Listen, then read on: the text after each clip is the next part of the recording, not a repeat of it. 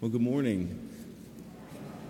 My name is Father Christian DiCarlo, like I said at the beginning of Mass, and uh, just wanted to give our greetings on behalf of all of us uh, Father Eric Underwood, our pastor, and our other associate uh, pastor, Father Cody Owens.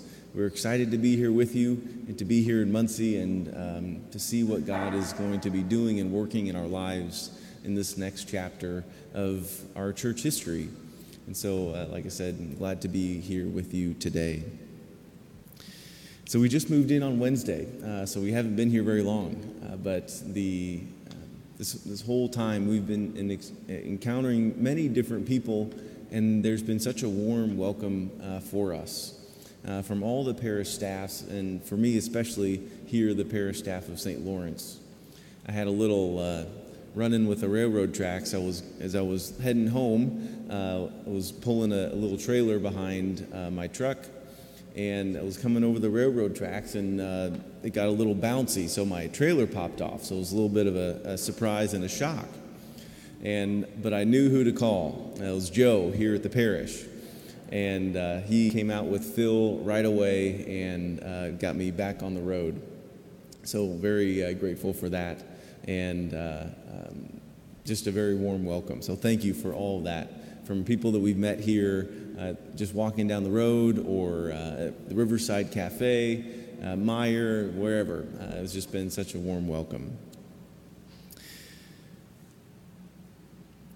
Just wanted to share a little bit more about me. Uh, this, is, this is the first time that we've really getting to know each other. So I'm sure you're dying to know just a little bit about where I'm from and where I went to school and um, all that type of stuff. And there will be, I'll just give a few things this morning, but uh, we'll share more as we get to know each other. So I grew up in Zionsville, was born and raised here uh, in Zionsville, and um, uh, just went to school there. My parents lived there, um, so Hoosier through and through. And then I went to um, public high school. Um, in my first Catholic school was seminary, uh, which was up in St. Paul, Minnesota. But before I went to St. Paul, before I went to seminary, I had to spend one extra year at Purdue uh, because I just needed a little extra time to say yes, to have that courage to respond to God's call. And then, so I, I graduated uh, from college uh, in seminary, so it was kind of a two for one. And then I went to major seminary, which is where we study theology, and that was at Mount St. Mary's in Emmitsburg, Maryland. It's just south of Gettysburg, Pennsylvania. So it was a real gift to be able to visit the battlefield frequently uh, and just continue to learn about that history of our country and in that very special place. And then, after uh, being ordained a priest in uh, just a couple years ago in 2018, I'm now in my third year as a priest, and my second assignment, uh, my first assignment was at Our Lady of Mount Carmel uh, down in Carmel, Indiana. Uh, so it was very shocking to me to be so close to home. I was not expecting that, uh, but um, grateful and excited, like I said, to be here in Muncie uh, with you. Enough about me. Let's dive into the readings. And we'll share more uh, about me later. So, looking into our first reading in, from the prophet Isaiah, let's give a little context here. We have this guy named Shebna and a guy named Eliakim, probably names we haven't heard for a long time. And so Shebna was basically like a second in command of uh, the kingdom of Israel, as like the secretary of state, so to say, uh, who helped the king, uh, Hezekiah, to, um, to run the affairs of the country. At the time, in the context of our reading today, historically, uh, other nations all surrounding Israel were preparing to attack them. And it was looking very, very bleak. Uh, they, it was on the verge of uh, the nation of Israel being destroyed. And so this gentleman, Eliakim, or excuse me, Shebna, uh, said, Yeah, I'm, I'm going to give up. I'm not going to trust in God's providence. I'm going to go build myself a tomb at the highest point where everyone can see it. While the king's saying, No, let's trust in God. He has taken care of us before, He will continue to take care of us today. But uh, Shebna says, I, am done. I, I, don't believe in that. Uh, I'm going to go build a tomb. And what is that saying to the whole kingdom of Israel? It's that lack of faith for this, number two guy uh, in, the, in the kingdom as he goes up and says, I'm going to go prepare for death. I'm not going to prepare for life. So this goes on, and as we heard in the reading, uh, the Isaiah prophecy that, you know, I'm going to take you, Shebna, away from this honored position. I'm going to throw you down and take you away and, and take away the honor that God has given you. And then um, put someone else in his place.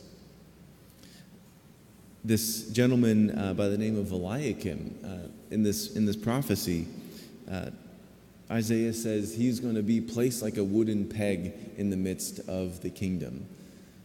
It made me think about those times when I've seen those uh, really old barns uh, and those structures that were built simply out of wood.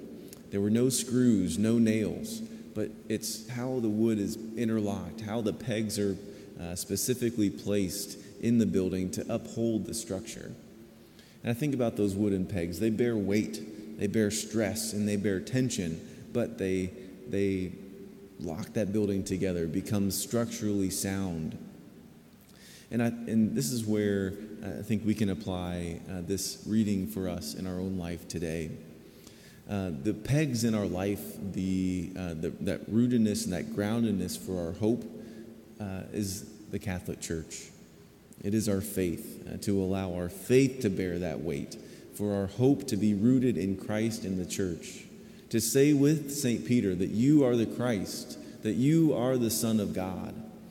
And when we do that, when we allow the faith and our, our faith, our hope and our love to be those wooden pegs in our life, uh, to give us that direction, to give us that support when we're going through difficulties, when we're going through changes. Uh, maybe this new priest, uh, it's a, this is a whole new place for me, so it's a little bit of a challenge. But God has taken care of me throughout my life. God has taken care of all of you. He has given you priests. And while we haven't gotten to know each other yet, um, we will. And, um, and we will get to know what, how things go and, and all that. And so let us lean into our faith. Let us renew our hope today through the words of the gospel, through the strength of the Eucharist and allow um, just us to continue staying close to Christ and renewing our hope in Him this day. Uh, for God has great things planned for us, and God will be our strength. And no matter what comes, sociologically, politically, ecclesially, here in the church, that God uh, has established His church on St. Peter.